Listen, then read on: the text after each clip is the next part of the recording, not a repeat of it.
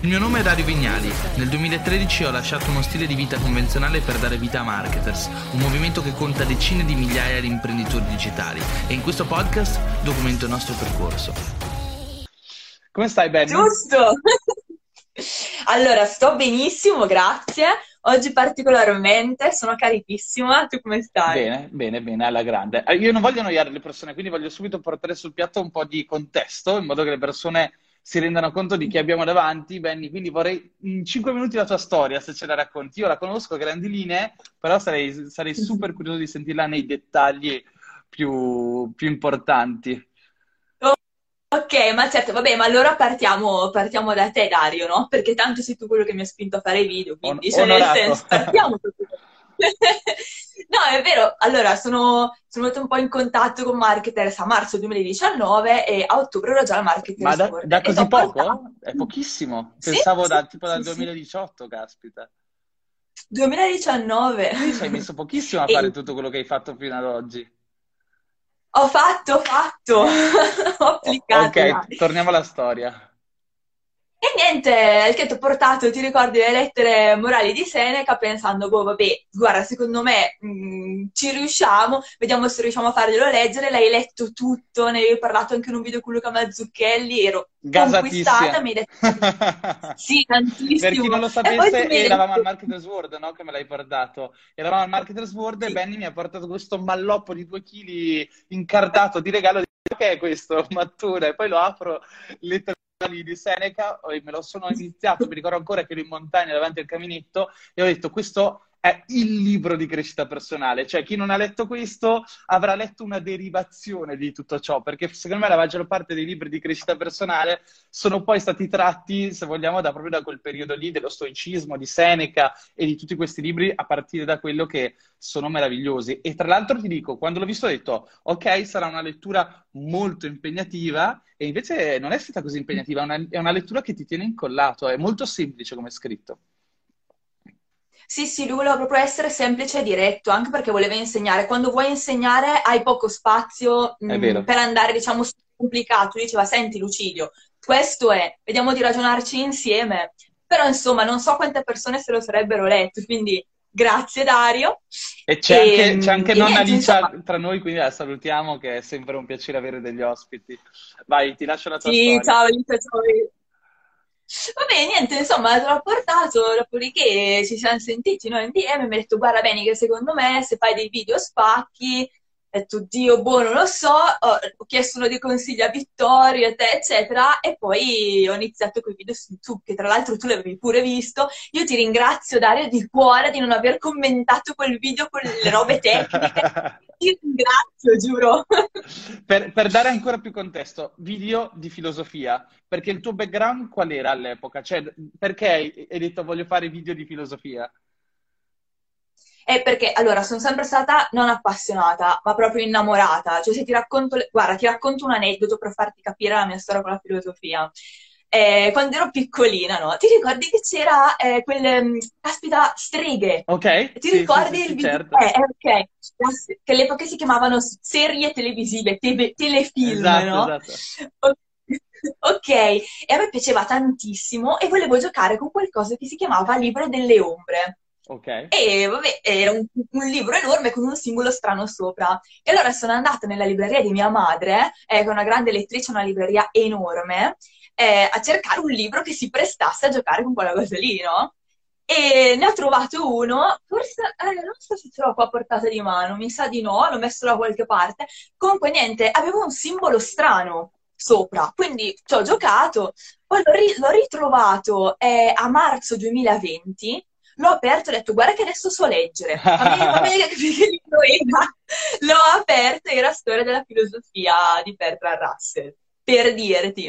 E, e, quindi no, vabbè, sono sempre stata circondata dalla filosofia, sia in casa, quando l'ho incontrata, diciamo, mi sono innamorata, però poi all'università ho scelto psicologia eh, perché all'epoca pensavo che fosse il lato più applicativo della filosofia. Tra l'altro, no? scusa, ti interrompo un attimo per fare un disclaimer su chi ci sta seguendo, perché uno potrebbe dire della filosofia mi interessa fino a un certo punto, no? Però questo è un grande errore, perché se devo dire la verità, no? questa è anche la bellezza di Marketers, che è una contaminazione reciproca, io ho iniziato ad appassionarmi di filosofia negli ultimi anni, perché prima la vedevo una materia come è arrivata prima la psicologia, no? Perché la psicologia sembra più tangibile, sembra più pratica, qualcosa che studi e applichi, perché dietro c'è una ricerca in alcuni casi scientific- scientifica, in altri casi invece è un, un po' più teorica, sperimentale, e, e, dici ok, è concreta. La filosofia invece, per chi non l'ha mai studiata, per chi non, non si è mai appassionato, è un, non è una materia così concreta, così semplice eh, nella sua applicazione quotidiana. Poi in realtà quando, grazie soprattutto a te, ho iniziato a seguire un po' il filone dello stoicismo, a scoprire anche un po', un po' Ryan Holiday e tanti altri autori, mi sono proprio innamorato della filosofia,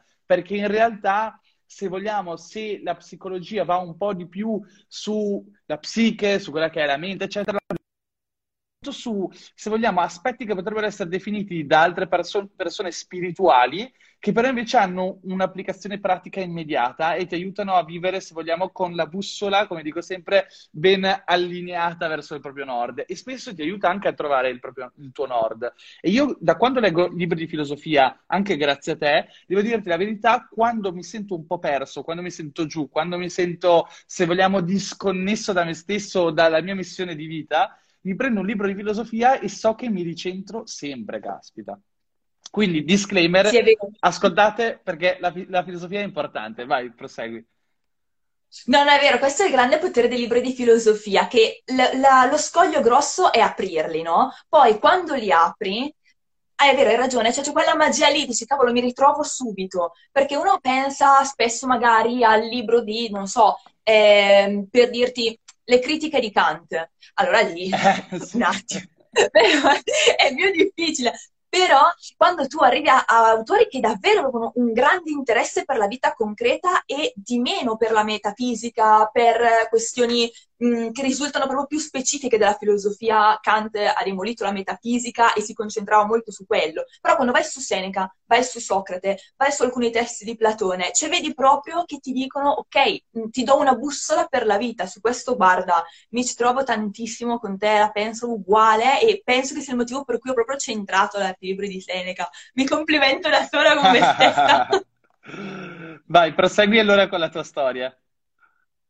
Niente, eh, dopo che c'è stato il Marketers World, ho detto, vabbè, dai, inizio a fare video, eh, ho seguito i consigli di Vitto, no? Che mi ha detto, ok, prova a fare TikTok. E sai cosa, come mi ha fregata Vitto? No, ma questa qua è meravigliosa. Praticamente eh, gli ho detto, ma Vitto, io non vado su TikTok, ma stai scherzando? Cioè, che vado a parlare di filosofia, ma vedevo di, di ogni su TikTok.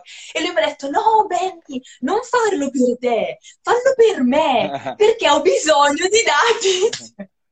perché ho bisogno di dati no? da pubblicare nelle community marketer. Per chi non lo io... sapesse, giusto un po' di contesto, per chi non lo sapesse, Vitto è il nostro docente di Instagram, TikTok ed è un grande appassionato di TikTok e all'epoca è stato colui che prima ancora che tutti quanti si interessassero a TikTok ha detto ragazzi dobbiamo entrare in questo mondo, dobbiamo capirlo. Ed è lì che ha preso Benedetta come cavia e ha detto adesso ti butti su TikTok con i video di filosofia. No, ma mi è piaciuto perché spudoratamente io gli ho anche creduto, no, no, ma non parlo per te, parlo per me che ho bisogno di dati. E avevo anche inviato i dati a Renny per poi capire che era tutta, che era tutta per farmi fare TikTok. E ha funzionato un casino perché poi ho messo il primo video che era, eh, era sull'Alcibiade primo di Platone che tu dici, ah bene, il video sull'Alcibiade primo di Platone che va su TikTok. Ho fatto con quel video 110.000 views, che per me era una roba, allora l'avevo molto semplificato perché pensavo di parlare con dei bambini. Certo. In realtà eh, no, perché trovavo di quei commenti che mi dicevano, sì, ok, però complessifica. Sì, ok, però dimmi questa cosa. E gli ho detto, ah, aspetta, c'è, qualcosa, c'è qualcosa che mi interessa su questo TikTok. E devo dire che poi è una scuola di vita anche quella, eh, perché ti mette sotto pressione e lo stoicismo su andare su TikTok eh, serve, perché c'è quella cosa che c'è un po', poi me lo direi tu Dario se condividi questa cosa, però eh, c'è un oscillamento di views, eh, di, cioè gente che si trova 2 milioni di views il giorno prima due volte, cioè il giorno dopo 200 e io penso, eh, eh, però, eh, vabbè, ridiamo, però tu prova a pensare, cioè tu prova, tu ci lavori, quindi lo sai, però pensa alle persone che lavorano con te, che lavorano sui social e dipendono anche da queste cose, certo. cioè certo. manda fuori di testa. È un roller coaster emotivo, una montagna russa emotiva. Madonna, ecco, quello non, non, mi è particolarmente piaciuto, però poi eh, mi sono abituata, ci sono stata, per passione. Che poi Dario, scusa, ma è proprio l'argomento che volevo tirare fuori con te oggi. Vai. Perché vado, ok. Perché in realtà io e te abbiamo in comune una cosa, che è la passione per qualcosa, la vocazione, no? E anche i ragazzi mi chiedono magari, Manny, ma come posso trovare la mia passione? E tu avevi detto una cosa nelle storie tempo fa, che io ho detto, cavolo Dario, sì, non mi ricordo proprio ho risposto e ti ho detto, guarda, cioè, questo video ti prego fallo, sul fatto che bisogna in realtà imparare ad appassionarsi, sì. che è una cosa di cui non parla nessuno. Sì, sì. Guarda, se, non mi ricordo se è quello che ho detto esattamente nelle storie, però la mia teoria è che eh, io ad esempio sono una di quelle persone che riesce ad appassionarsi a tutto e piano piano ho iniziato a cercare di destrutturare il motivo per il quale mi appassiona le cose, che è un po' il percorso che mi porta dal punto A al punto B fino al, al punto Z, no? Che ha, secondo me, ehm, a che vedere con l'identificazione di una mappa, no? Perché tante persone non riescono ad appassionarsi perché iniziano a questo gioco no? della passione da, dalla casella sbagliata, dal punto di inizio sbagliato. È come quando a scuola sei a scuola e ti danno da leggere Kant. È ovvio che non ti puoi appassionare alla filosofia perché è qualcosa di troppo distante da quello che già abbiamo nella nostra mente, ancora non abbiamo, diciamo, eh, i neuroni capaci di captare quel tipo di argomentazione lì e di collegarla a qualcosa che già, passiamo, che già sappiamo, perché è troppo distante. Secondo me sapersi appassionare quindi significa, e ha a che vedere soprattutto con il saper iniziare dal punto d'inizio giusto, quindi da ciò che ci smuove, ciò che ci piace, no? Ehm, io ad esempio una cosa che faccio quando ad esempio devo imparare qualcosa di nuovo, di una disciplina che non conosco, un argomento che non conosco, compro circa i 10 libri più letti su Amazon di quella disciplina, quell'argomento e continuo a skippare Uh, buttare via il libro se non mi piace e a prendere in mano uno nuovo finché non trovo look, no? chiamiamolo hook, amo dall'inglese, perché quello è il momento in cui inizia la mia discesa nella tana del bianconiglio finché non trovo quel primo paragrafo di testo capace di appassionarmi e interessarmi, è ovvio che non posso intraprendere quel percorso. Quindi è ovvio che se uno si vuole appassionare alla filosofia e per sbaglio compra il libro di Kant, non ce la farà e quindi dirà non sono appassionato alla filosofia, ma non è che è la filosofia che non lo appassiona, è quel singolo contenuto che riguarda la filosofia. Quindi punto d'inizio.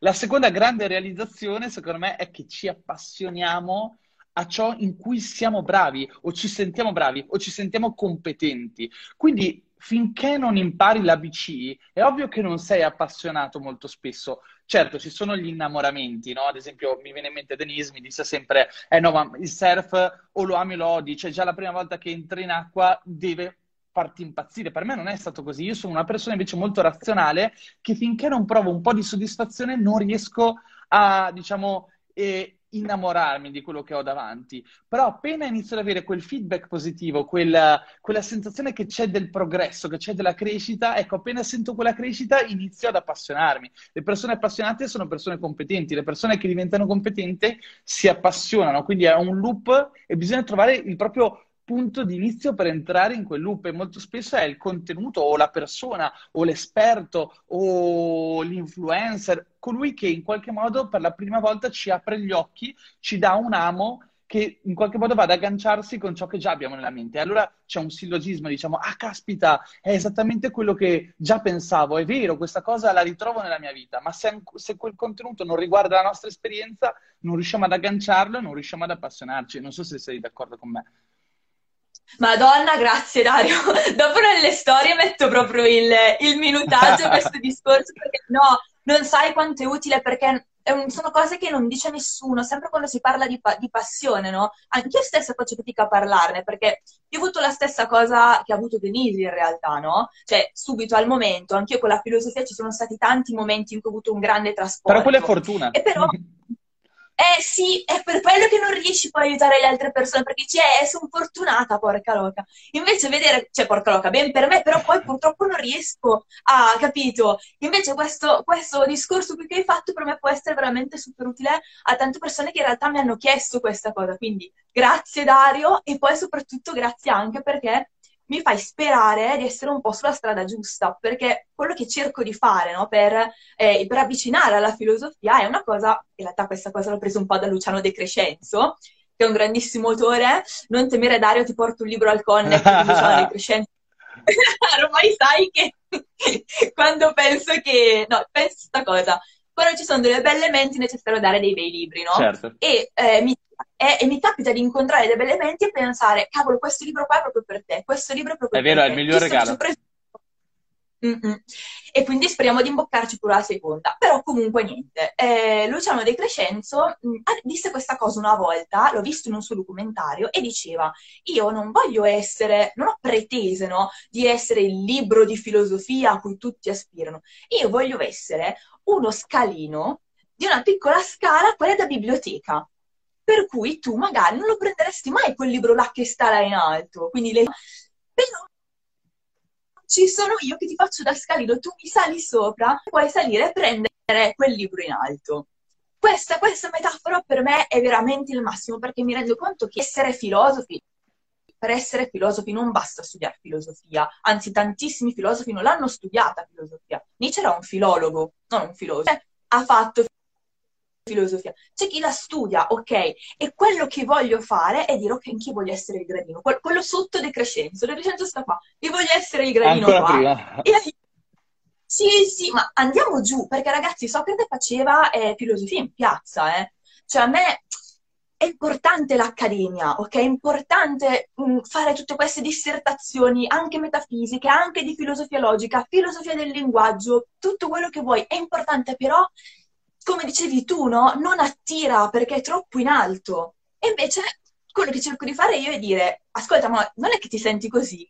Dai, allora aspetta che ti spiego un attimo, magari Seneca, eh, Marco È vero, è vero, è vero. Hai assolutamente ragione. Mi viene in mente, ad esempio, una cosa qualche anno fa, no? Io ho studiato economia per diversi anni e poi mi sono fermato tre esami prima della, della laurea. Però c'è stato un momento della mia vita in cui ho detto, cavolo, ci sono tante cose di economia che eh, non ho studiato con passione e quindi non ho appreso realmente e non ricordo. E quindi mi sono ricomprato tutti quei libri che tendenzialmente uno studia all'università o studia addirittura alle superiori, tra cui ad esempio la, la ricchezza delle nazioni di Adam Smith, eccetera. E alcuni di questi li ho presi in mano ho detto no, non sono abbastanza, non sono ancora abbastanza intelligente per poter leggere questo libro. E ammettere questa cosa a se stessi è importante, perché se tu continui a leggere quel libro che non ti appassiona, non, non riesci a comprenderlo, non riesci a farlo tuo, stai semplicemente buttando via tempo. Allora cosa ho fatto? Sono andato a comprarmi Adam Smith for Dummies, libri che andavano a spiegare in maniera più semplice Adam Smith, la teoria della mano invisibile, tutte queste cose, in modo tale da poi poter riprendere in ma in un secondo momento con tutte le carte in tavola per, poter, per poterlo comprendere per davvero e poter fare propri tutti quegli argomenti, no?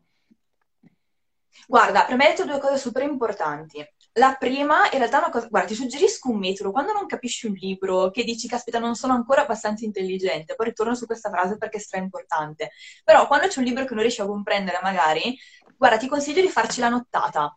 Perché poi se dici questo libro lo devo capire assolutamente, ma non ci riesco, se ci fai la, la nottata, diventa un'avventura stare con quel libro lì. E le famose critiche di Kant che ho preso, ad esempio, io le ho capite perché ci ho fatto la nottata. E alla fine diventa una, una lotta corpo a corpo fra te e il libro. Però, e ti giuro. Però quella ancora di nuovo è una tua fortuna. Cioè, secondo me, l'attitudine intellettuale è proprio quella di voler colmare quel gap e ti incapponisci, no? E ci entri dentro, scavi a fondo, allora ragioni tanto, ma non è una cosa per tutti, secondo me. Cioè ci puoi arrivare a un certo punto perché sei affamato, perché padroneggi un framework riguardo a quella disciplina, un, diciamo, hai un, una tua metodologia e hai anche un tuo orgoglio riguardo a quella disciplina e sono un insieme di fattori che spingono e, ti, e convergono poi a capire e a scendere in profondità. Però per una persona che si avvicina la prima volta, secondo me è molto meglio semplificare andare subito alla ricerca di quel primo input quanto più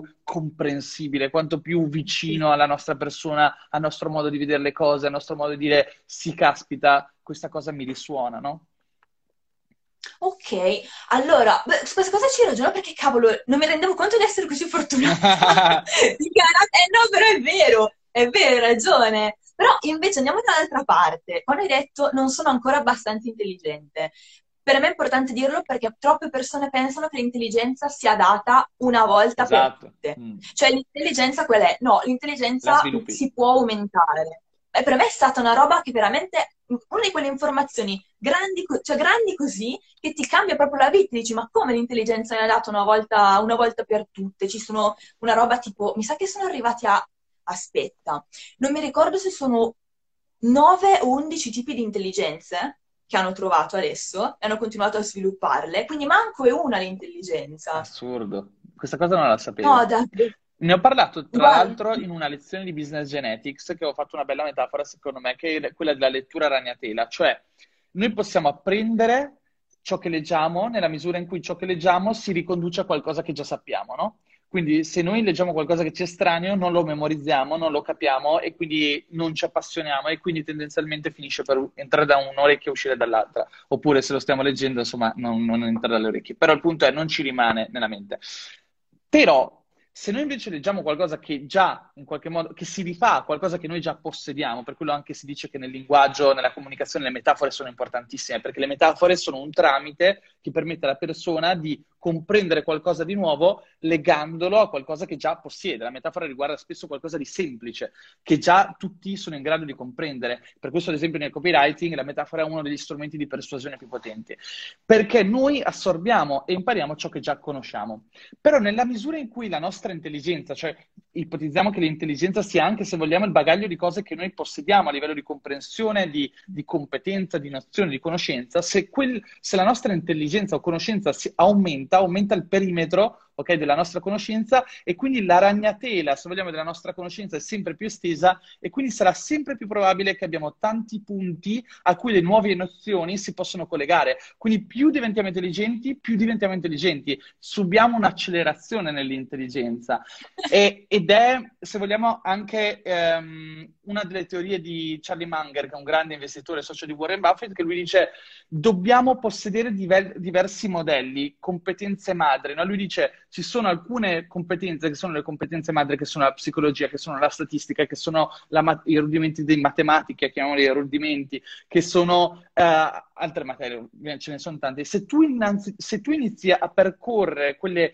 competenze madre partendo dai, dalle loro fondamenta, piano piano estendi la tua capacità di assorbire nuove informazioni, di comprendere nuove cose, di aumentare quella che è la tua intelligenza, nel suo caso finanziaria, ma intelligenza che riguarda un po' tutto quello che ci troviamo a, ad affrontare nella nostra vita o conoscere o studiare. Ecco, questo secondo me è super pratico. Ancora una volta, grazie Dario, ma ti riporto indietro. Dai. Perché hai detto una cosa che mi ha... Allora, praticamente, quando hai detto no, le metafore eh, sono una cosa, un'arma di persuasione molto... No? Certo. E sono... Okay, per esprim- eh, in realtà lo sono anche per esprimere, non soltanto per comprendere. No? Quando tu non conosci bene un concetto, c'è una metafora, ovviamente la persona che ti spiega ti fa un grande favore perché la metafora agevola il tuo processo di apprendimento. Ok, in realtà vengono... Allora, aspetta, aspetta. Dunque, non so se tu hai presente Wittgenstein, è, è un po' di nicchia, non so non se... Non lo conosco Comunque, bene, sentito però mai. Meglio, meglio. Allora, lui ha fatto una fase della sua vita, ebbe una vita veramente sfortunata Wittgenstein, però guarda, finì eh, sul letto di morte eh, dicendo dite a tutti che ho avuto una vita meravigliosa. Tipo, fatevi gli affari vostri, arrivederci. E quindi già era un tipo particolare, eh, ma proprio super anticonformista, però aveva delle difficoltà eh, ad esprimersi, ad esprimere ciò che sentiva e eh, utilizzava le immagini, le metafore per, per riuscire ad esprimersi. Una volta avevo consigliato ai ragazzi, no, qua filosofia di caffeina, mm, guardate, possiamo usare il metodo Wittgenstein, esempio. Lui si sentiva particolarmente mh, mm, ti lascio, lascio, immaginare te come si sentisse. Disse alla sorella questo è come se ci fosse una grande tempesta, ok? E tu sei la persona che guarda, fu- che guarda dalla finestra ciò che accade fuori, la tempesta fuori. Io invece sono l'uomo sotto la tempesta. Mm. Cioè, è una metafora, un'immagine super potente. E da lì Wittgenstein riusciva ad esprimere come si sentiva. E poi abbiamo fatto un esperimento mesi fa abbiamo provato un po' ad esprimerci tramite le metafore e le immagini e cavolo funziona, non soltanto nell'apprendimento, ma anche nell'esprimere le cose che non sappiamo esprimere a parole. Certo. Doppio binomio. No? È vero. Madonna. È vero, è vero, questa cosa è potentissima perché se dobbiamo esprimere le nostre emozioni o quello che proviamo, molto spesso non abbiamo gli strumenti, i termini giusti, però effettivamente se tu dai un'immagine spesso evocativa, visiva, che l'altra persona può anche se vogliamo ripercorrere nella propria mente, quindi personificarsi meglio, riesci anche a costruire un rapporto, una relazione in quel momento molto più potente che va a solidificare la comprensione l'uno dell'altro, no? Ed è anche potente, se vogliamo, come dici te, per rapportarsi con gli altri, per raccontare i propri stati d'animo. Eh, io dico sempre che per me l'imprenditore, ad esempio, deve essere scoglio contro tempesta e anche secondo me quella è evocativa. Molti lo capiscono perché dici, ok, ti immagini questo scoglio lì fermo, no? Nei mari del nord, eh, che è immovibile, però c'è il pandemonio in giro, c'è i 20 a 60 nodi, raffiche di vento, onde gigantesche, ma lo scoglio rimane lì. È un'immagine, è evocativa. Tu sa, lo scoglio rimane lì perché tanto sa che quella tempesta passerà è una metafora, lo sappiamo tutti, però è molto potente perché ci aiuta a capire come bisogna trovarsi, che poi uno potrebbe dire la qualunque, no? potresti dire devi essere una montagna in tormenta, che sai che la montagna rimane lì da secoli, è immovibile, sa che la tempesta è qualcosa, cioè la tormenta è qualcosa che passa, poi se ne va e tornerà al sole. Sai cosa? Torniamo anche un po' nel mm. marketing, aspetti pratici. Questo tipo di ragionamento qua è potentissimo anche nei video e nei video illustrati e nel marketing e nella comunicazione. Un'azienda che ha fatto proprio questo tipo di comunicazione qua ed è potentissima è Headspace, una, la seconda app, mi sa, dopo Calm, più potente al mondo in termini numerici, in termini di risultati e di successo.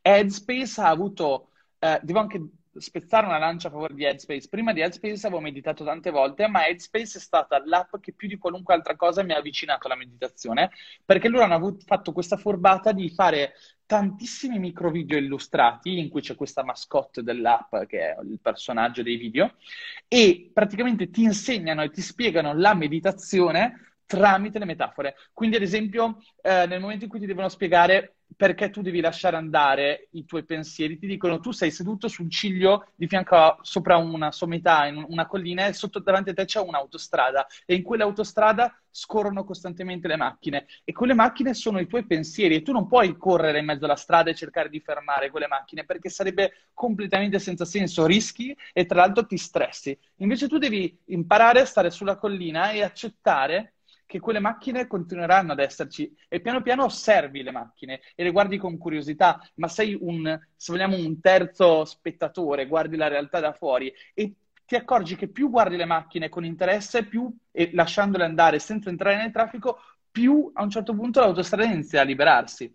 O ancora ti dice non ti preoccupare se in questo momento senti la tua mente eh, frastornata dal numero di pensieri, dalla frustrazione, dal grigiore, no? Perché queste sono nuvole, ma sopra le nuvole c'è sempre il sole. E, e nel video illustrato vedi proprio tutte le nuvole c'è la tua mente, le nuvole, poi ti fa, si alza la telecamera e vedi che sopra le nuvole c'è ancora il sole. Quindi tu devi solamente imparare a lasciare andare le nuvole, lasciare che queste nuvole se ne vadano perché il sole tornerà sempre. Eh, quindi veramente molto potente anche nel marketing e nella comunicazione visiva l'utilizzo delle metafore, anche perché se no uno scade sempre in quei video troppo didascalici, no? In cui mostri la persona che fa una cosa, che sta meditando eh, e ricadi molto spesso semplicemente nella, nell'argomentazione più banale. Invece se usi le metafore crei una, se vogliamo, un, una fermentazione nella mente della persona che guarda, che gli, gli si accendono i neuroni, c'è un innesco, una, una, un'attivazione, se vogliamo, intellettuale più potente che crea più appagamento, no? come se fosse un rilascio di dopamina.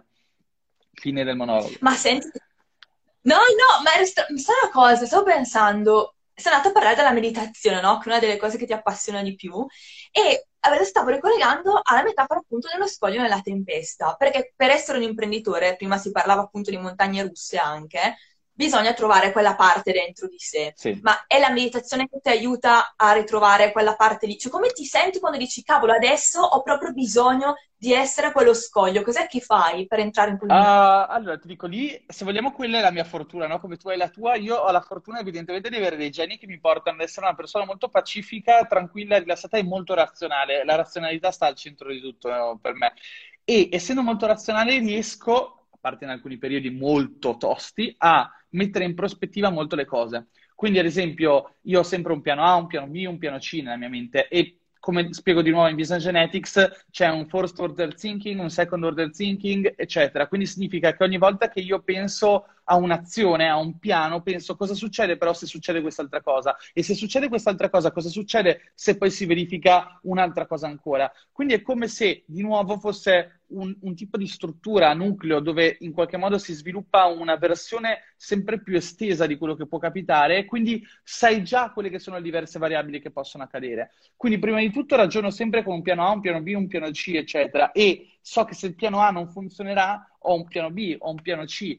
Certo, questi piani me li sono costruiti col tempo, cioè oggi so che se non mi va bene una cosa, ho un personal brand che è la mia assicurazione sulla vita e posso farne un'altra. Se un progetto di business non va bene, ho una holding che fa tante cose e posso accelerare un altro business o crearne uno nuovo.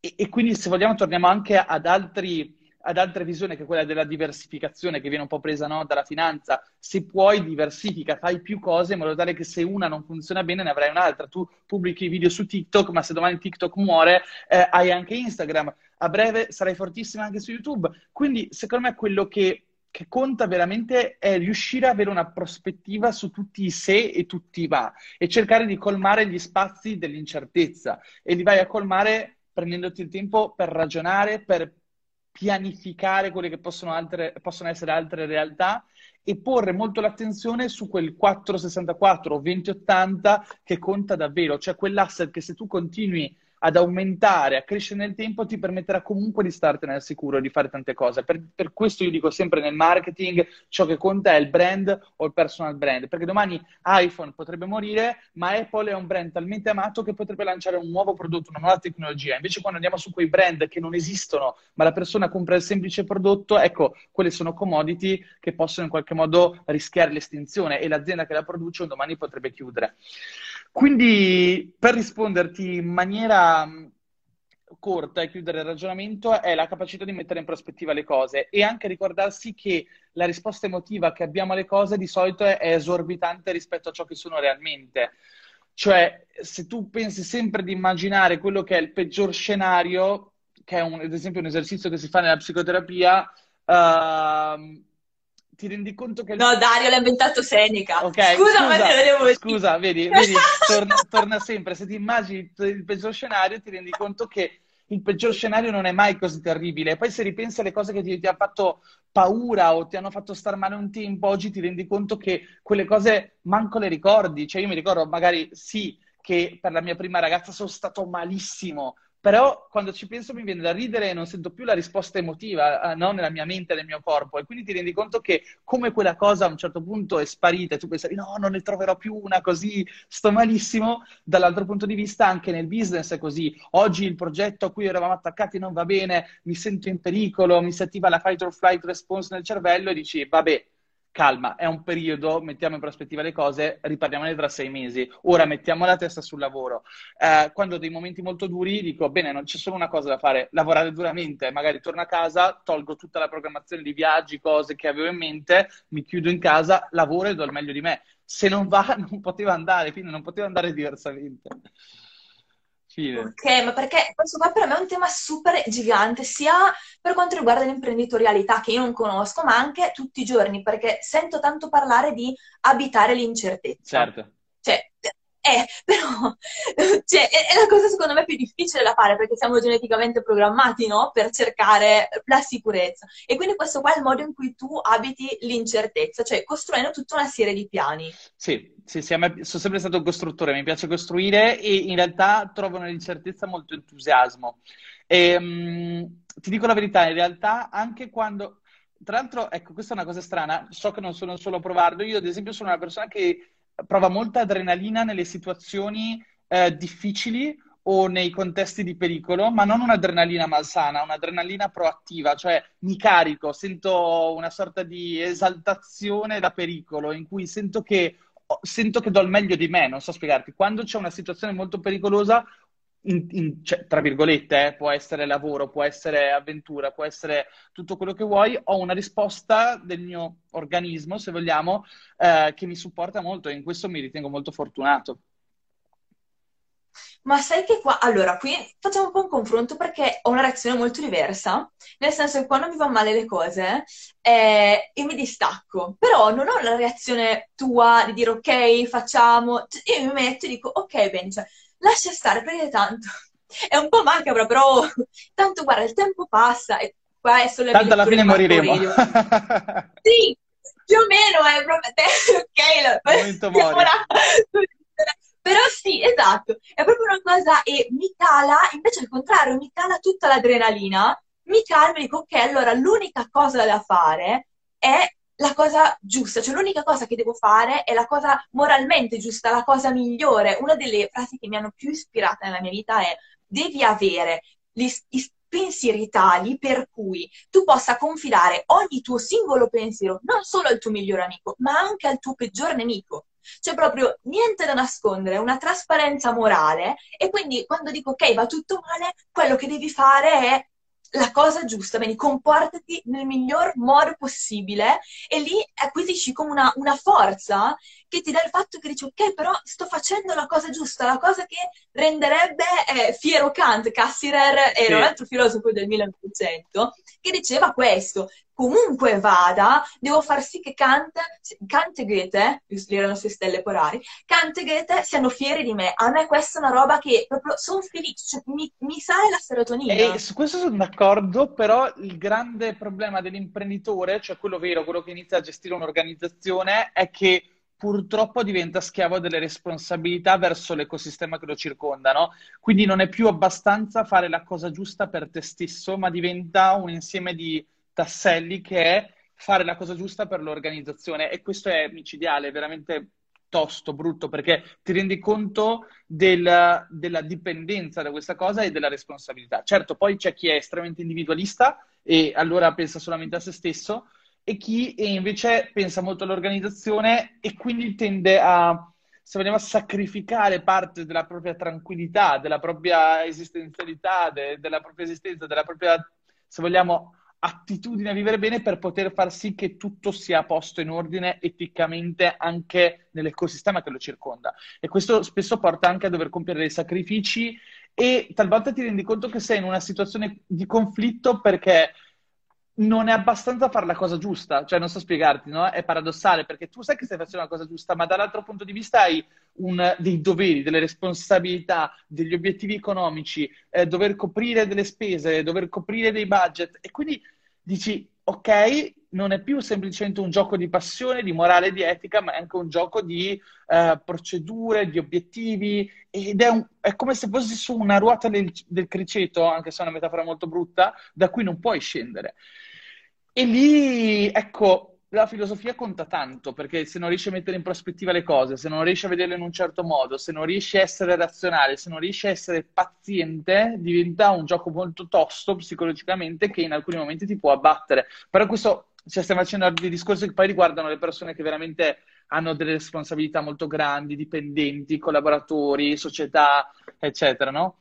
Invece mi riconosco nel tuo discorso, soprattutto in una prima fase della mia carriera in cui ero da solo ed era una fase bellissima, ragazzi, attenti a costruire un'organizzazione che è magnifico, ma anche da soli si sta benissimo, eh, in cui tutto dipende da te. E quando tutto dipende da te sai che hai il potere di poter cambiare tutto in qualunque momento e questo ti fa sentire molto più rilassato da un certo punto di vista, perché come dici te, ti puoi abbandonare e dire ma che se ne frega, cioè io ho avuto proprio dei momenti della vita in cui magari facevo il freelancer o il, il blogger, il professionista, dicevo, ma chi se ne frega, al massimo diminuisco le mie spese, il mio stile di vita, posso anche stare più tranquillo. Invece quando giochi nel gioco imprenditoriale, sai che nel momento in cui ti fermi inizia a scendere, non è che rimane lì, ecco, quello è molto più pericoloso ed è un gioco un po' più vincolato, ecco, e quindi è molto importante avere una pianificazione strategica, sapere dove stai andando, qual è il tuo tempo alla tua uscita dal piano A per poter entrare nel piano B o avere comunque un altro piano o in qualche modo metterti nella condizione di poter lasciare a un certo punto un percorso.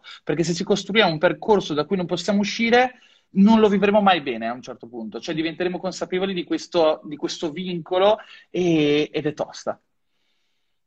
Mm, ma senti un'altra cosa, Dario, come avrei capito questa cosa mi stimola molto questo argomento e volevo chiederti un altro, un altro ponte no? fra il tema della filosofia e il tema dell'imprenditorialità, mi pare di capire, seguendo un tema anche tutto l'ecosistema che è attorno, marketers, è il tema del dialogo, perché una cosa che mi colpisce un sacco è quando si parla con voi, non si ha mai l'impressione, cioè con voi, quindi eh, con Botto, che tra l'altro lì con te prima è passato, mi pare di capire. È qua che lavora. Ogni tanto lavora okay. anche ok, quindi con lui, con Renny, anche con Vitto, è che non si ha mai l'impressione di dire, una, di dire una cosa sbagliata, una cosa fuori posto, perché sempre quando parla qualcun altro, ok, avete la capacità di trovare, mh, di saper tirar fuori il meglio, no? Delle persone eh, che parlano con voi. Ad esempio, eh, mi ricordo una volta stavamo discutendo, eravamo lì anche con gli altri, e ti ho detto, ma Dario, io penso questa cosa. E tu mi hai detto, grande bene, la penso uguale. Quindi cerchiamo chi la pensi in modo diverso. Cioè cerchiamo proprio il contrario, il contraddittorio. E io sono rimasta colpita perché ho detto, ma come di solito, cioè, la maggior parte delle persone non va molto d'accordo con chi la pensa diversamente. Tu la vai a cercare questa cosa e questa è, richiama molto in realtà Questo la è un violenza. esercizio Quindi, di Dario, filosofia.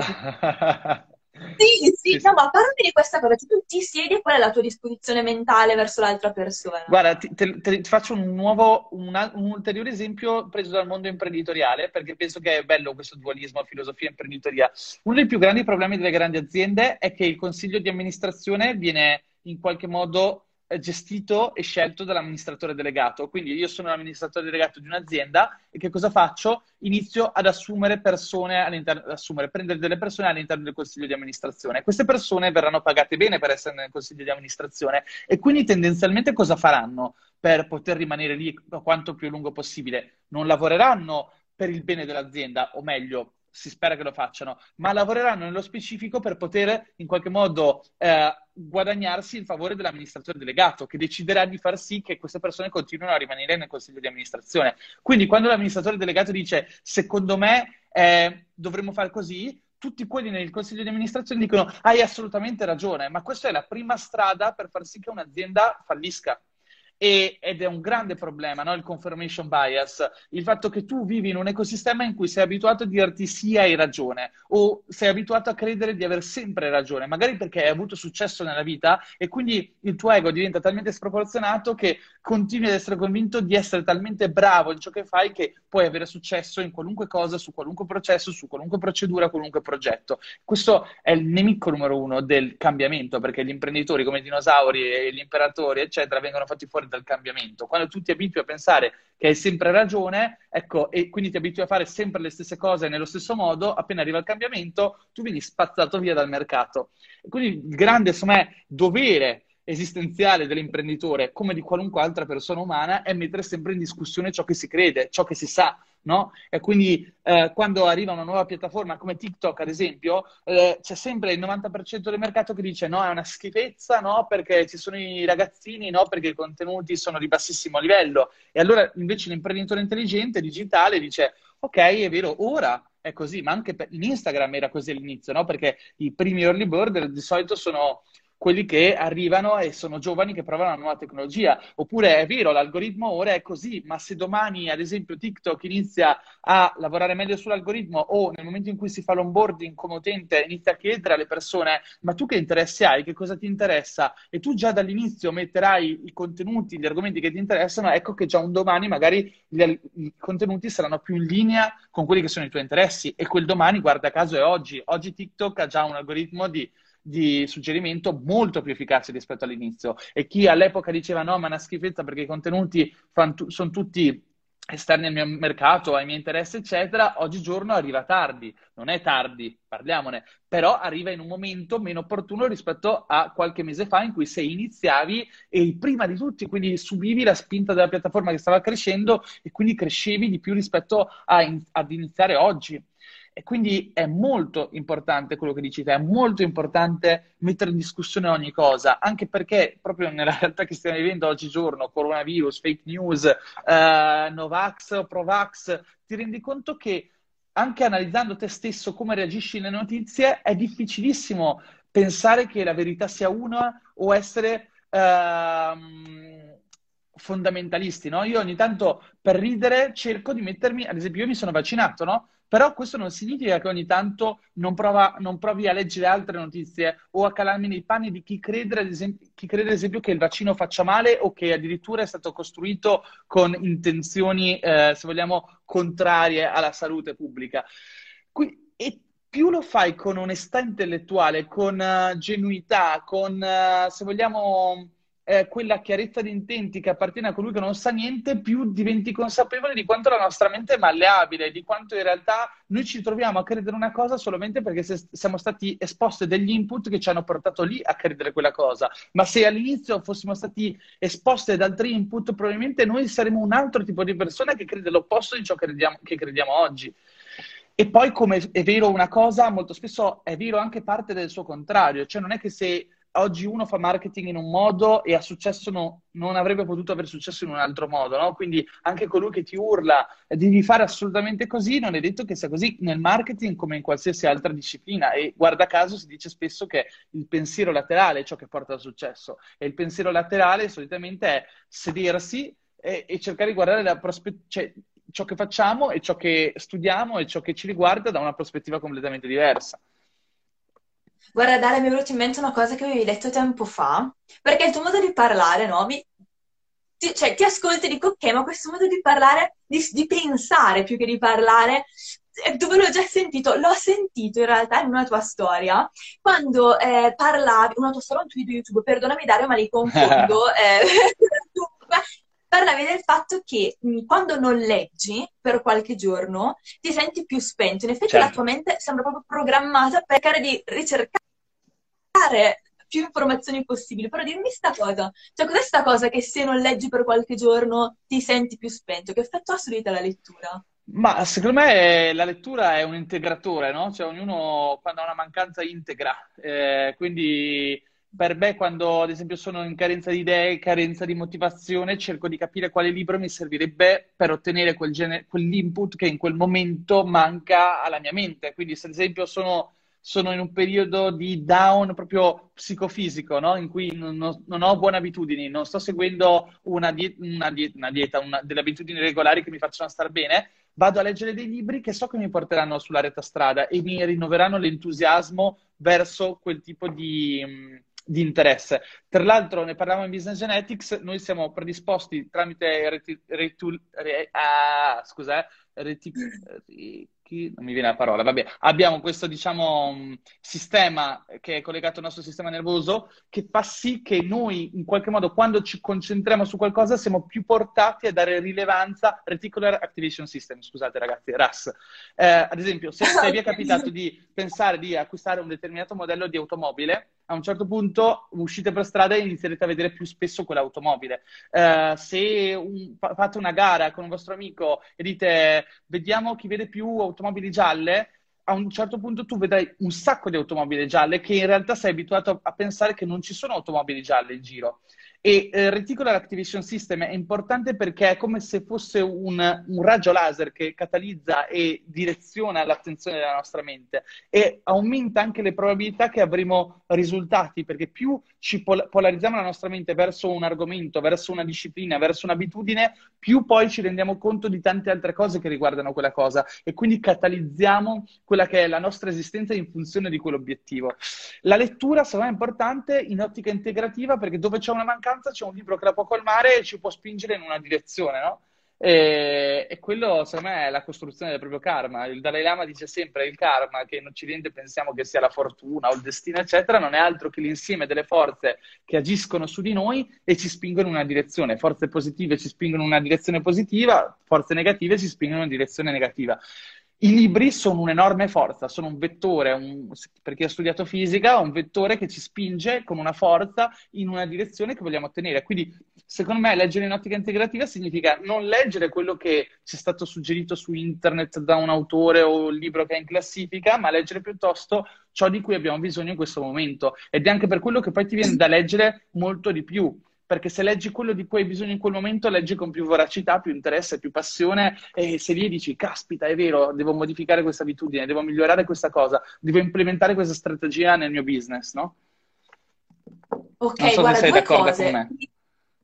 Super d'accordo, ma sto già, volevo farti due collegamenti, perché in realtà, allora, questa cosa del campo di forze c'è, è molto studiata in ambito psicologico, okay. c'è Levin che ha fatto una teoria sul campo di forze e diciamo che il Dalai Lama l'ha presa, immagino, a livello spirituale, certo. Levin l'ha proprio studiata, agire a livello eh, psicologico, cioè parla proprio del campo di forze che agisce su di noi quando dobbiamo prendere delle decisioni.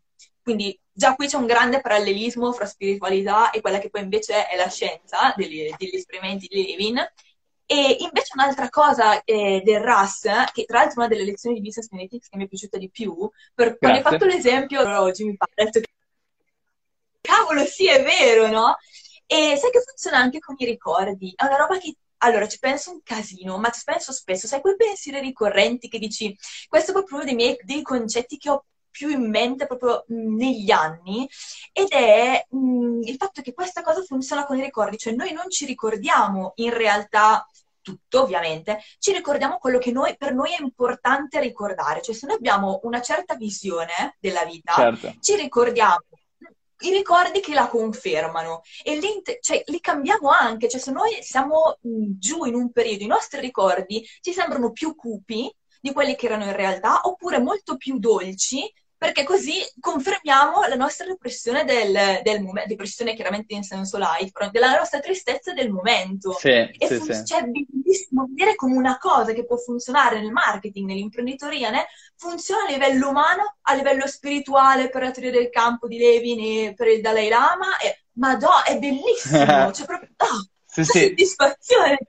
Beh, infatti, insomma, è il discorso no? sempre delle regole versus i principi, cioè i principi sono cose che tu studi e funzionano in ogni cosa.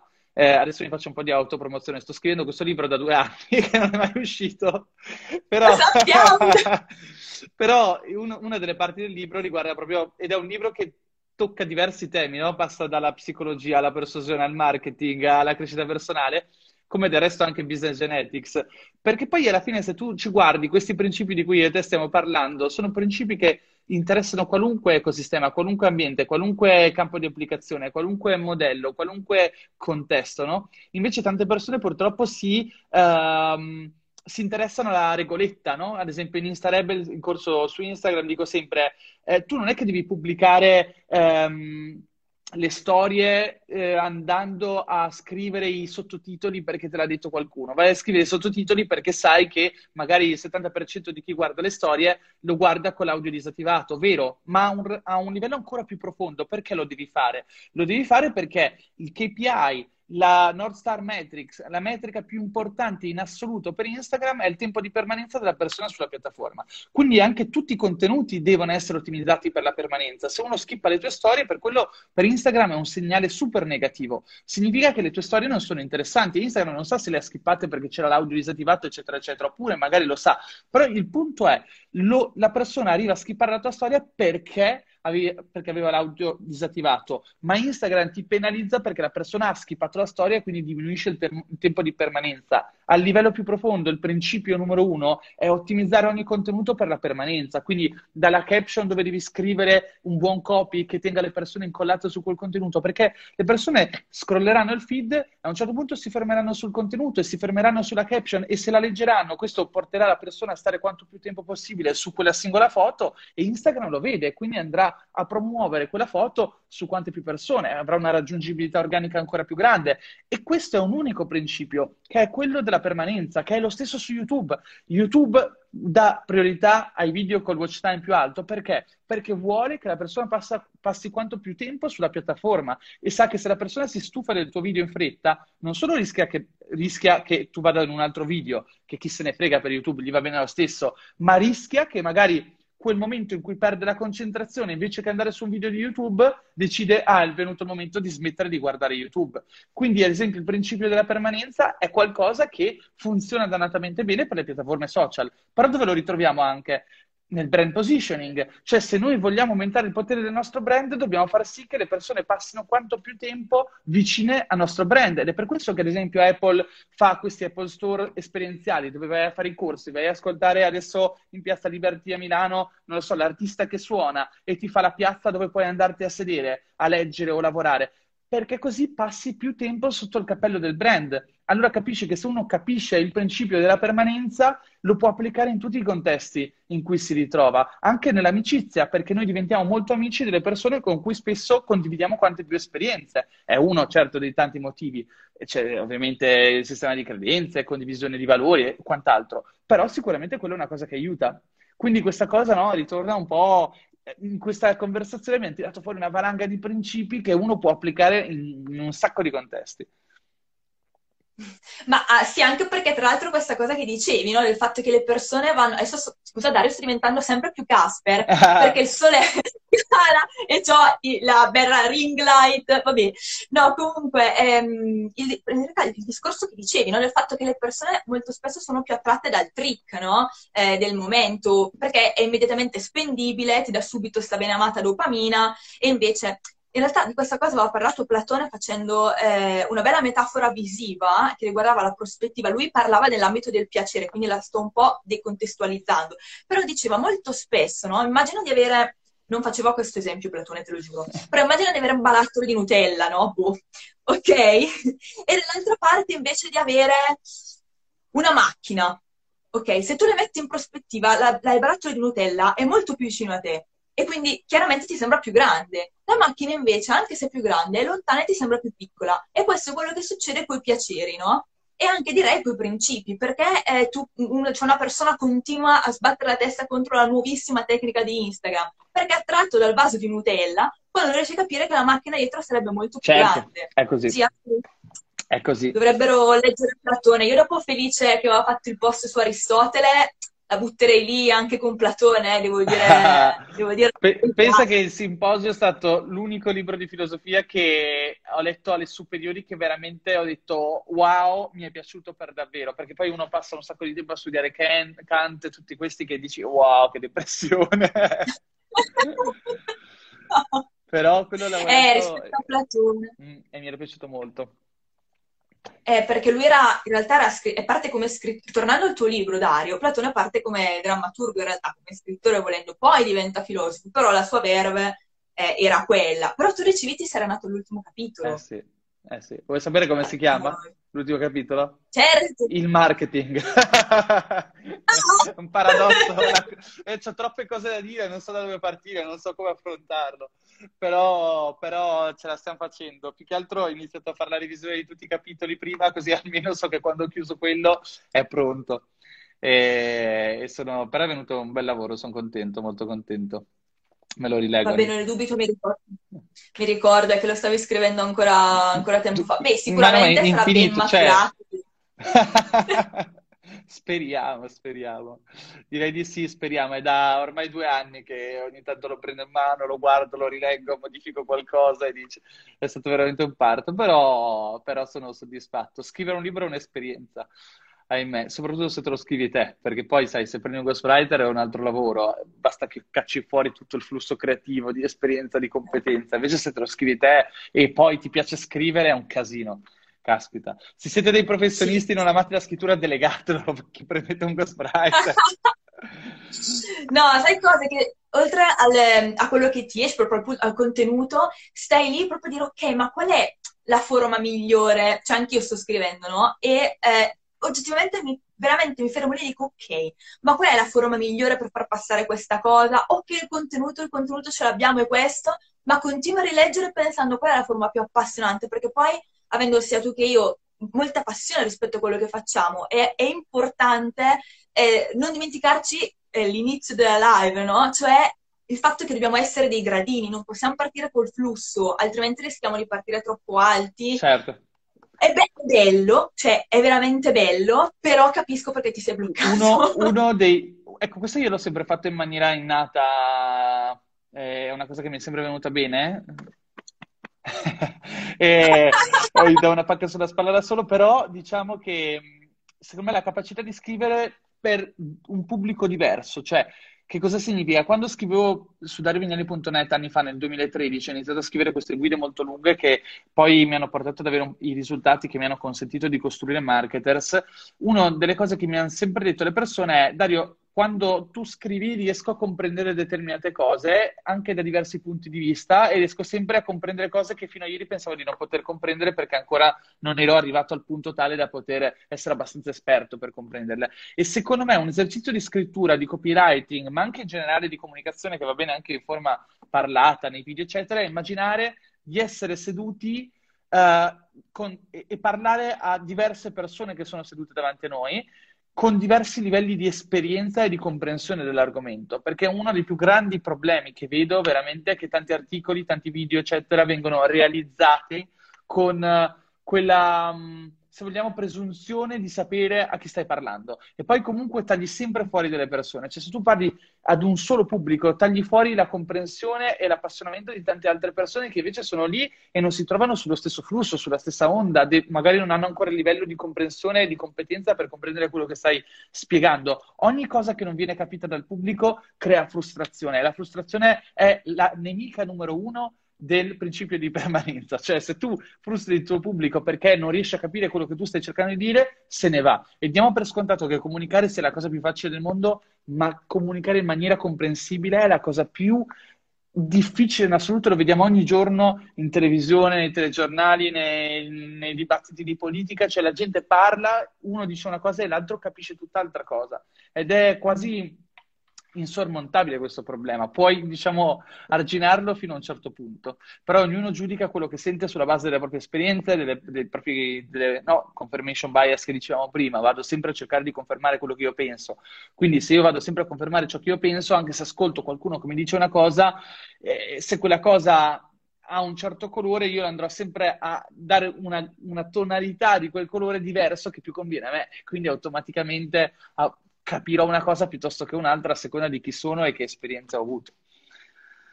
Ma allora, tanto sai dove la vedo questa cosa qua? Perché tu la tratti dalla parte no, di chi spiega e di chi appunto cerca di spiegare concetti e poi magari si trova davanti persone che hanno diversi livelli di comprensione. Ma sai che anche a livello della vicinanza, lo noto tanto, eh, i libri mi piace guardare i libri che creano vicinanza con il lettore, cioè quindi vicinanza emotiva, no? E alcuni veramente mi respingono un casino perché cercano di avvicinarti così tanto a livello di comunicazione che allora danno del tu al lettore. E questa è una cosa che magari puoi fare su Instagram. Certo. Sui libri stai attenta a dare del tu al lettore, però. E poi ti dicono magari eh, tu ce la puoi fare oppure tu questa cosa l'hai sempre sofferta, bla bla bla, puntando sull'effetto, non lo so, Vanna Marchi. Eh, è orribile, è orribile Mm-hmm. Guarda, ti dico, cioè, c'è un, qualche tempo fa leggevo un libro sull'ipnosi, non mi ricordo di quale autore, e spiegava proprio che uno, ad esempio, delle, dei primi pericoli, se tu vuoi andare a fare un lavoro di ipnosi, eccetera, del subconscio a livello terapeutico, la prima cosa che non devi fare e che ti può portare a sbagliare è far uscire la persona da questo flusso di consapevolezza o inconsapevolezza, è proprio andare a descrivere delle situazioni in maniera troppo... Mh, presuntuose che distacca la persona da ciò che sta vivendo realmente. Lo spieghiamo con un bel esempio che diventa più facile da capire. Se ad esempio ti dico, bene Benny, ora chiudi gli occhi e concentrati sull'immaginare che stai suonando un piano, perfetto. Eh, stai suonando un piano, sei davanti a migliaia di persone, eh, senti il, le tue dita che toccano i tasti, senti il, il, ehm, la temperatura dei tasti, che effetto hanno sulla tua pelle, eccetera, eccetera, tu ti concentri e ti cali in questa esperienza. A un certo punto ti dico, perfetto, ora guardi il cielo e ti rendi conto che lo stadio in cui stai suonando è pieno di persone e tu fino a quel momento pensavi di essere in una sala, no? Con, in una sala chiusa senza il soffitto. Quello ti fa uscire in, immediatamente dall'esperienza. Di nuovo, se ad esempio io ti faccio fare tutta un'ipnosi sul fatto che l'esperienza del giocare a tennis eh, e a un certo punto dico guarda il campo arancione e tu te lo immagini verde, esci dall'esperienza. Quindi anche quando scrivi cercare di fare questo lavoro in cui cerchi di um, immaginare a priori o cercare di suggerire alla persona che tu sai quello che sta pensando, provando, in maniera troppo descrittiva, in maniera troppo dettagliata è estremamente sbagliato. Prima di tutto perché dimostri una presunzione troppo grande, no? Cioè nel senso tu non puoi giocare a essere Vanna Marchi e credere di sapere che cosa sta pensando la persona in quel momento e soprattutto se la persona non sta pensando quella cosa ci fai un brutto... Un brutto diciamo, una brutta figura. E numero due, rischi sempre di creare una distanza tra te e la persona che sta leggendo, come dici te. Sì, assolutamente. A parte la presunzione, mi ricordo che quella cosa lì era proprio, ho avuto la sgradevole sensazione che cercasse proprio, quel libro particolare, di puntare sulla fragilità della persona sì. per no? Quello è sgradevole. Però per quanto riguarda l'ipnosi, sai, c'è anche Gabri Cinà, che è un ipnotista molto bravo, anche lui ha tipo sfondato su TikTok molto. Tra l'altro un programmatore eh, che sta facendo dei colloqui per Facebook, ah. cioè per dirti, totalmente sì, esatto.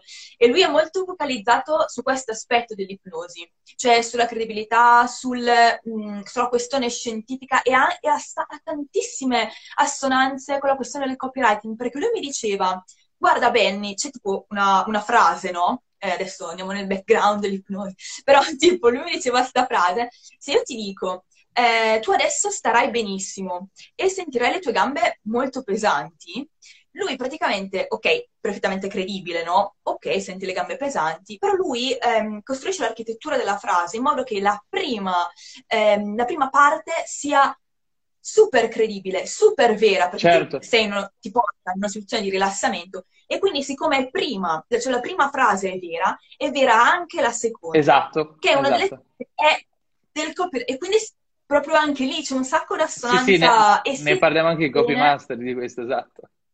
Sì, sì. E Madonna, alla fine no, sì, è il sillogismo che ti porta a, a pensare, ok, se è vero questo, allora è vero quest'altro, allora è vero anche questo. Sì, sì, sì.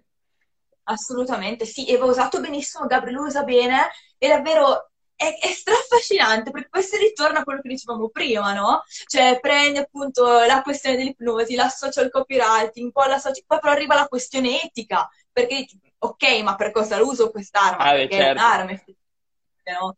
E, è per questo motivo che sono viste anche male sia l'ipnosi che molto spesso il copywriting, sì. eh, perché Secondo me lì è anche una presa di consapevolezza, cioè nessuno di noi è esente da tutte queste cose, cioè non è che tu puoi dire io non faccio copywriting, no, tu fai copywriting ma lo fai fatto male, cioè l'efficacia della tua comunicazione numero uno è importante perché è anche una presa di responsabilità nei confronti di ciò che insegni agli altri, quanto li fai appassionare, quanto li fai comprendere, quanto li fai memorizzare ciò che stai spiegando e quanto riesci anche ad avvicinarti alla loro realtà, alla loro comprensione.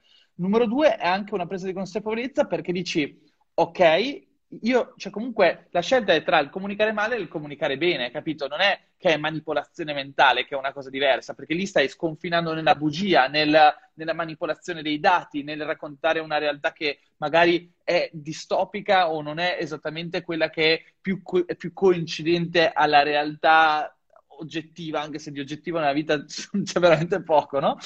Però, ecco, sì, sicuramente lì devi avere una bussola morale etica ben allineata con dei valori che uno possa definire realmente etici. Però, sai, alla fine, secondo me, avere una comunicazione eh, efficace è una responsabilità, perché la grande forza della specie umana è quella di saper comunicare. Tutto ciò, le grandi idee, le grandi gesta, le grandi opere avvengono sulla base della capacità del singolo di comunicare le proprie idee.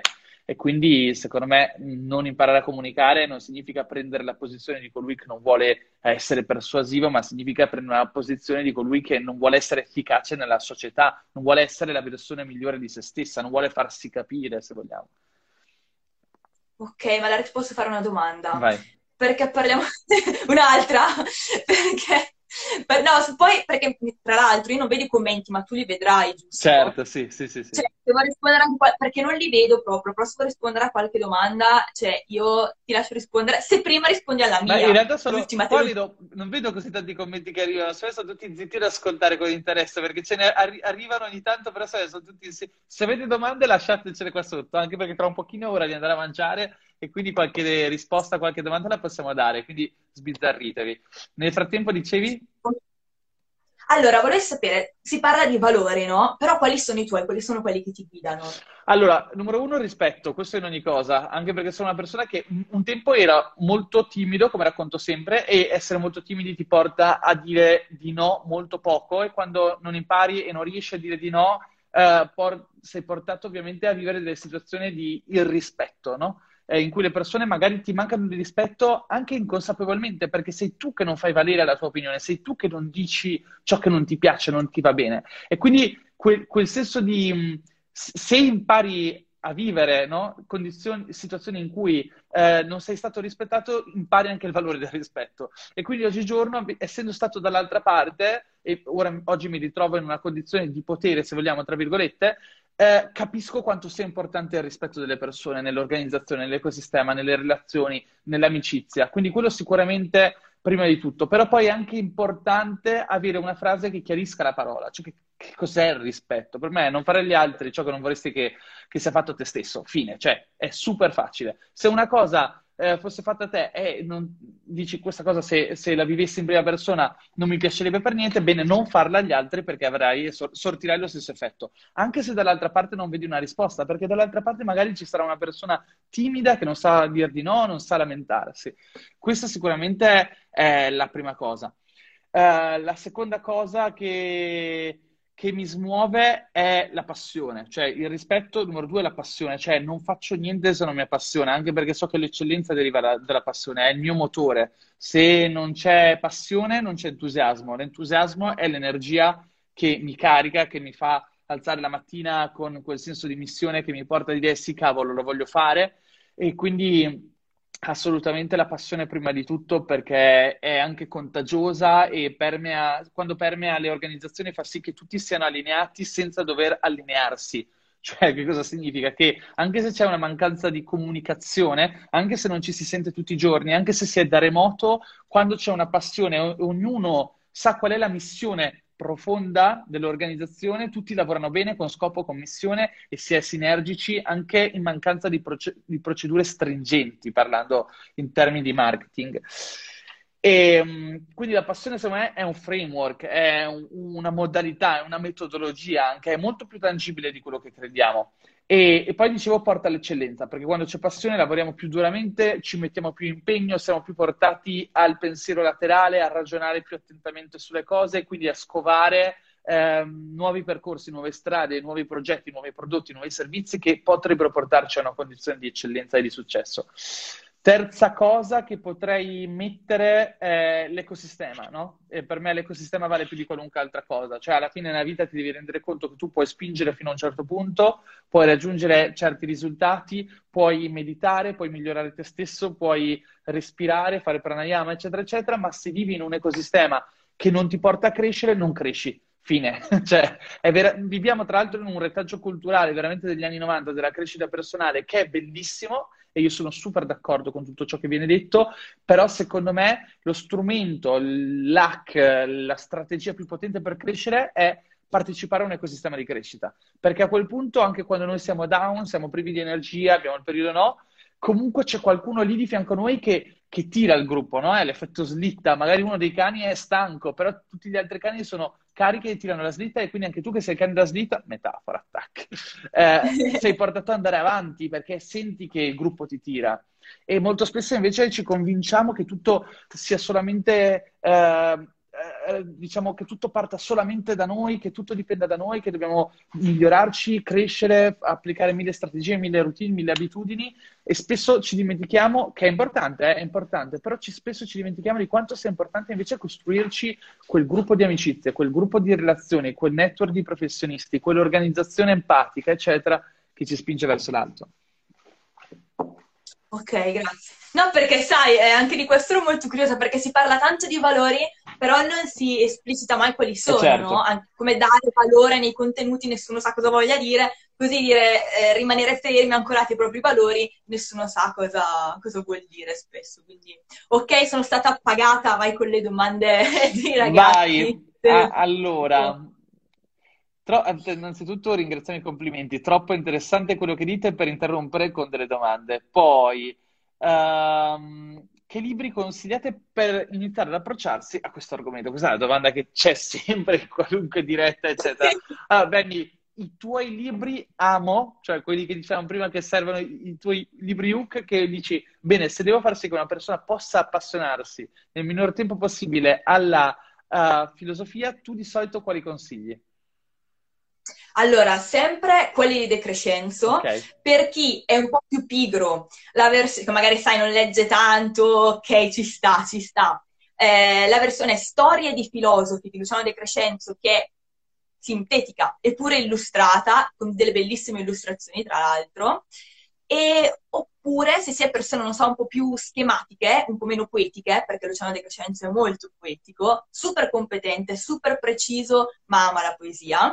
Se invece qualcuno più schematico vuole andare dritto alla storia della filosofia, Simonetta Tassinari, Instant Filosofia. Questi qua sono i due che hanno avuto più successo per ragazzi di filosofia caffeina che mi mandano gli screen che li prendono e quindi questi due. Ottimo, grande. Allora me li compro anch'io perché non li ho letti, quindi sono super curioso. Allora... Ma puoi darlo perché magari era pure per te? Cosa dici i miei? Allora, i miei preferiti del marketing? Allora, è difficilissimo perché di libri sul marketing belli non ce ne sono così tanti. Cioè, secondo me è tutto un po' sempre... I libri italiani non ne ho mai letti molto belli perché non ne ho mai letti di italiani e i libri americani hanno sempre quel framework un po' troppo esagerato, rivolto al successo, eccetera. Però sicuramente dei libri che fanno riflettere ci sono. Ehm...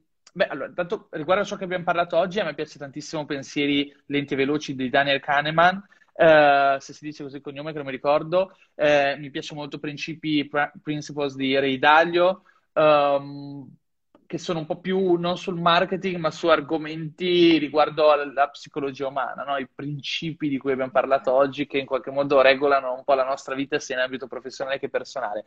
Poi, invece, se vogliamo andare sul marketing, libri molto semplici per iniziare ad appassionarsi, secondo me sono La mucca viola di Seth Godin, che spiega un po' il perché alcune cose eh, ci interessano più di altre perché a un certo punto notiamo una mucca viola in mezzo a un mondo di mucche marroni, no?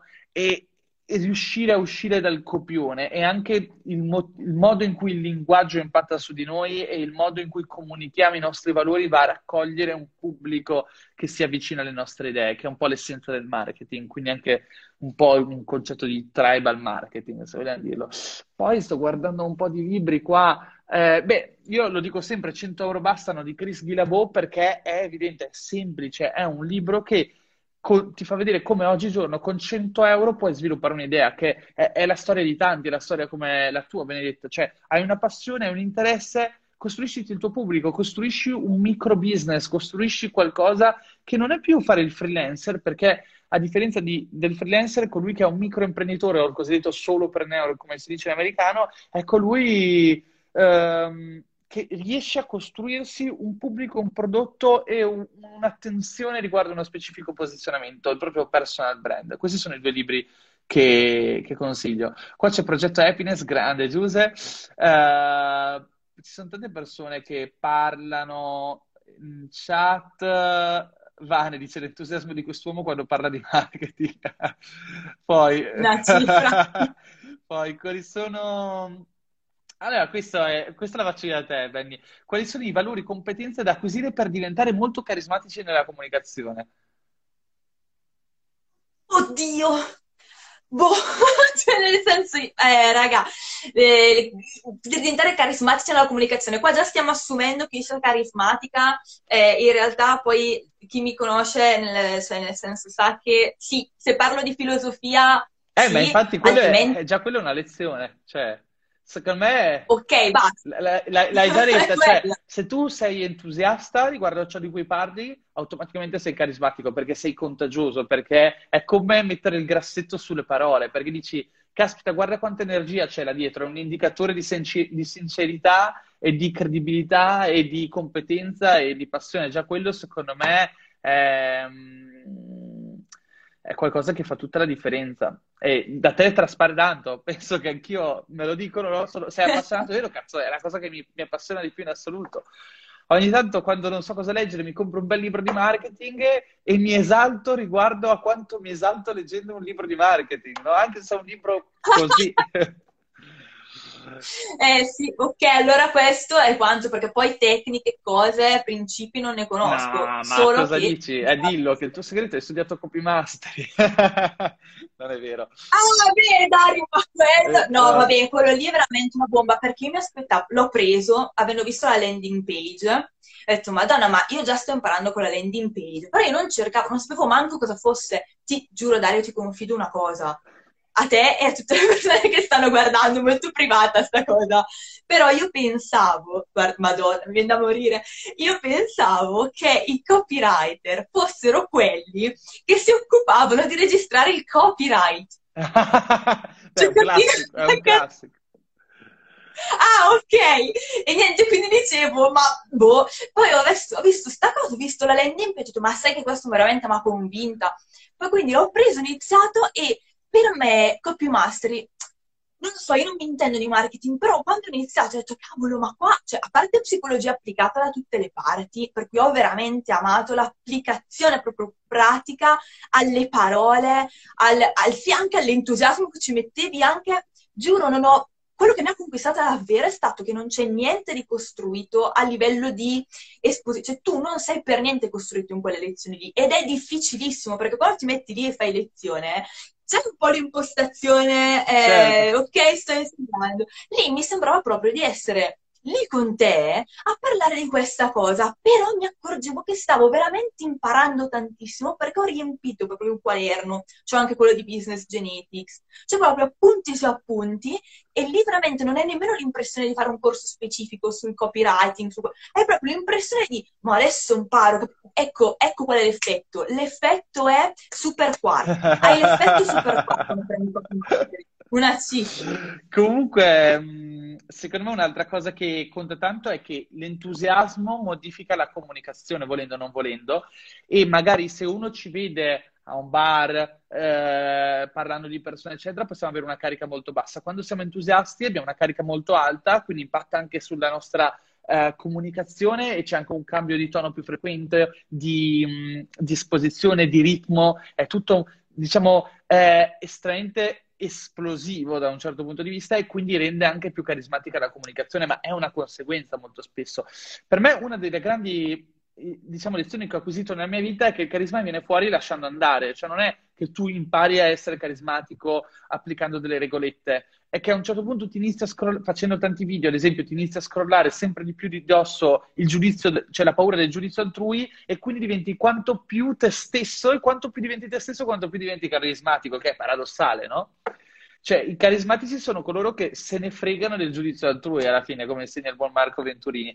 Roberto Bombagi, direi ultima, doma- ultima domanda, che qui siamo a un'ora, di, un'ora e mezza di diretta. Allora, grande Robby che ci siamo visti l'ultima volta alla pulizia della spiaggia con Weekly ad Alghero, super diretta.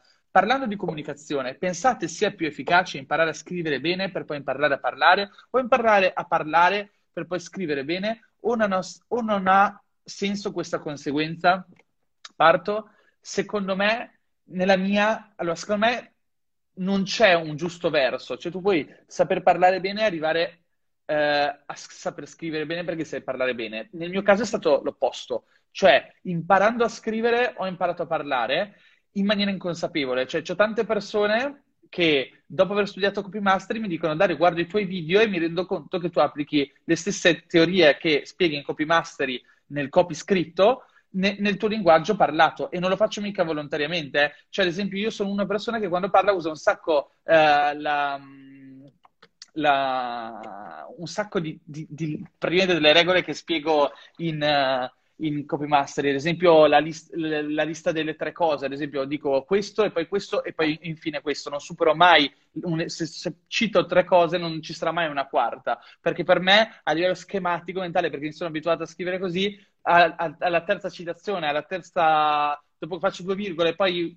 chiusa, diciamo, faccio, eh, secondo me è vero questa cosa, virgola, eppure questa, e anche questa, appunto, è chiusa lì, questa è una delle leggi del copy e la faccio in maniera automatica. Eh, ce ne sono veramente tante che ritrovo nella comunicazione, sia mia, ma come in, nella comunicazione di tante altre persone che sanno parlare molto bene e quindi dici, caspita, non è che c'è una differenza tra il copy scritto e il copy parlato. Il copy è l'arte di saper utilizzare le giuste parole nella giusta forma. E quella cosa lì te la porti nella scrittura e poi te la riporterai nel parlato quando ti scrollerai di dosso la timidezza del non riuscire a sbocciare e fiorire nel tuo linguaggio parlato. No? Non so se tu, Benny. Ma guarda, eh, per me, allora sì, anch'io mi trovo meglio a scrivere, però in realtà la svolta c'è quando scrivi come parli, secondo sì. me. Cioè, quando c'è blocca è perché magari vuoi scrivere, siccome stai scrivendo, sei più tipo col retaggio della maestra dell'elementare che ti dice pensa bene alla frase, eccetera, che un po' ti blocca, no? Allora, quando ci si sblocca, scrivi come parli proprio e lì inizi a scrivere i tuoi pezzi migliori. Se poi sei eh, magari insicuro davanti alla telecamera perché ci sta, perché eh, cioè, tu Dario all'inizio mi hai fatto vedere quel video che poi è diventato mitico, dove rifacevi cento volte con Paolo Bacchi, sì. anch'io c'è di quella roba in repertorio che no, guarda, non voglio manco approfondire, però ecco, lì magari se hai qualcosa di scritto, te lo ripeti qualche volta, c'hai la traccia, già sei sicuro perché già ti piace quello che hai scritto.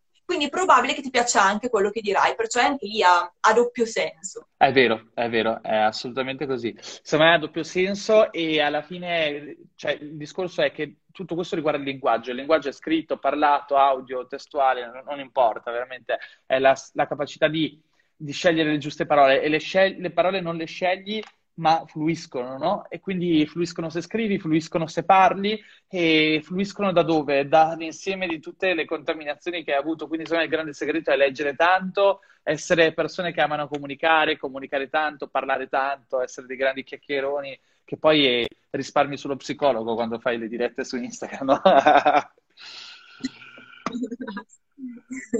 Cosa stravera, tra l'altro, gli estroversi, cioè chi pa- no, estroverso no perché tu sei introverso, Dario, però riesci a parlare molto e questo aiuta tantissimo. Sì, sì, sì, sì, Benny, scappo, scappo che ho un appuntamento per la cena, è stata una chiacchierata spettacolare, infatti qua nei commenti un sacco di gente dice che bella diretta che avete fatto, spettacolo, uh, un sacco di complimenti, ragazzi, veramente, super, super grazie a tutti quanti e soprattutto grazie a te, Benny, che ci hai ispirato fino adesso e tra l'altro non vedo l'ora di sentire il tuo speech al Connect, quindi anzi mi hai già mandato l'anteprima, quindi mi sento onorato e so già che è una bomba, una bombetta.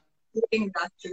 Grazie davvero per aver risposto a tutte le cose che volevo chiederti da una vita e per aver risposto anche ragazzi di Filosofia Caffeina perché io linkerò questa diretta e ci hai aiutati. Grazie mille, grazie Dario. Grandi raga, grazie appetito. Benny. Un abbraccio a tutti e buona serata e buona serata a te Benny.